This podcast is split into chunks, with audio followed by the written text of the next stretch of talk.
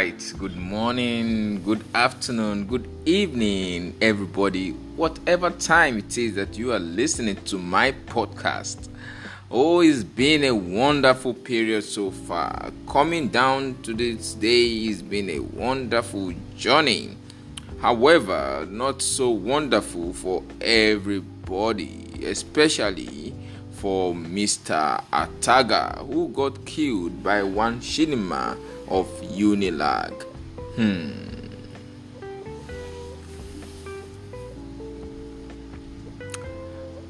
So, yes, I watched the video interview of the um, Unilag students in person of uh, Chidinma, and um, I found it very, very disturbing that a girl of 21 would even be involved in um, a sugar daddy relationship, and not to say that she came from uh, uh, an above average background.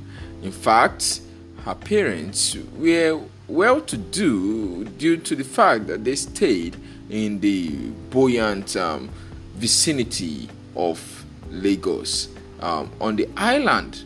Now, what would make a girl of 21 who was so brilliant as to get admission at an early age um, let's say about 17 she got an admission into university of uh, lagos and she was at her 300 level when she committed this heinous crime uh, she uh, was introduced to this uh, man that is another reason why you ought to wash your friends yes wash your friends of course it is said that birds of the same feather flock together.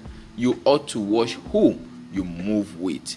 And uh, of course, if you move with the wrong persons, they'll introduce you to their circle of friends. And so she was introduced to this uh, Mr. Agata, who happens to be the CEO of Super TV. What a bright mind indeed. Uh, for him to actually set up an organization of that nature he must be one who is brilliant, reasonable enough to come up with such an idea of um, Super TV online. Hmm. However, his life was cut short at an early age when he hadn't actually even enjoyed to the maximum the benefits of his hard labor. However, greed got the better of him. He wasn't satisfied with what he had in his own home. And so he decided to seek attention. He decided to see how far he could go with what he had. And of course, he went just as far. Dear friends, I want you to all learn some lessons from what happened to this couple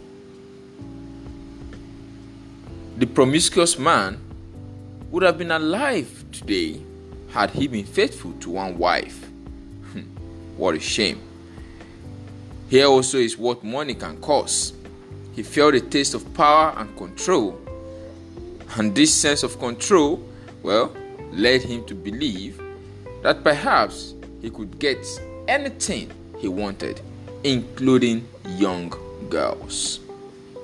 Friends and colleagues, Success is good, but just like failure, success is also an impostor.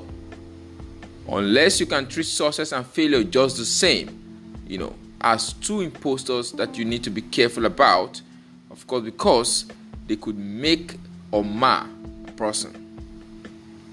Success could also be an enemy. The ability to remain modest is also almost impossible. However, almost does not mean it is impossible. Little wonder then it is said by the good book.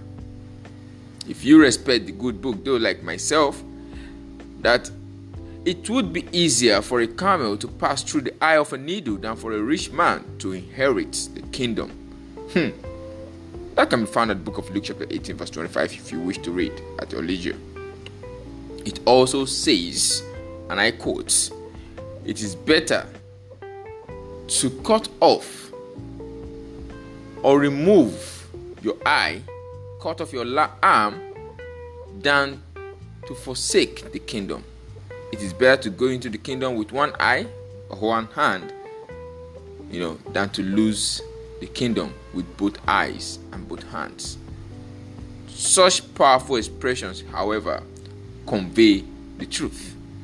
That it is better for us to be modest and desist from having things that would deny us of the kingdom. Hence, if you do an honest examination of self and find out that you will probably lose your head or your self control due to riches, it will be better. I would rather advise that you avoid being rich. This, friends, was the same downfall that was experienced by David and Solomon, his son. Little wonder then that one Bible writer begged God in the words that is well known to you and I. And he said, and I quote,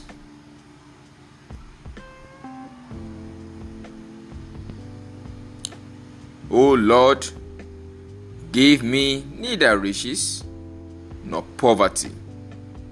And why did he say that? Well, I would like to quote verbatim what he actually said. Said to God, Give me neither poverty nor riches.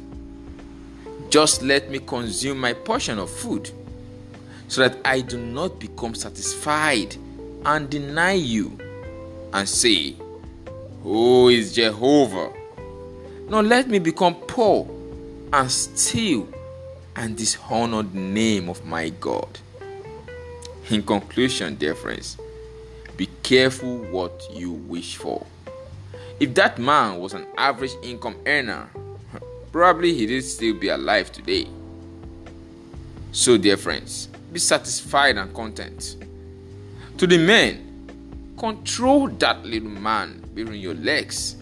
For the girls, looking for quick money, I would advise that you close up, zip up, or else you will get cheap publicity like the Unilag girl Chidinma is getting right now.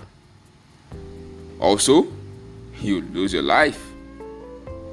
When you grow old, dear friends, you see and you know that the satisfaction of flesh will definitely wane at a time and become vain and will never seem appealing to you anymore. So, why destroy your life now for something that's not permanent? Draw close to God and He will draw close to you. Cleanse your hands, you sinners, and purify your hearts, you indecisive ones. So says James at James chapter 4, verse 8. Here, dear friends, is my two kobo. Have a nice day.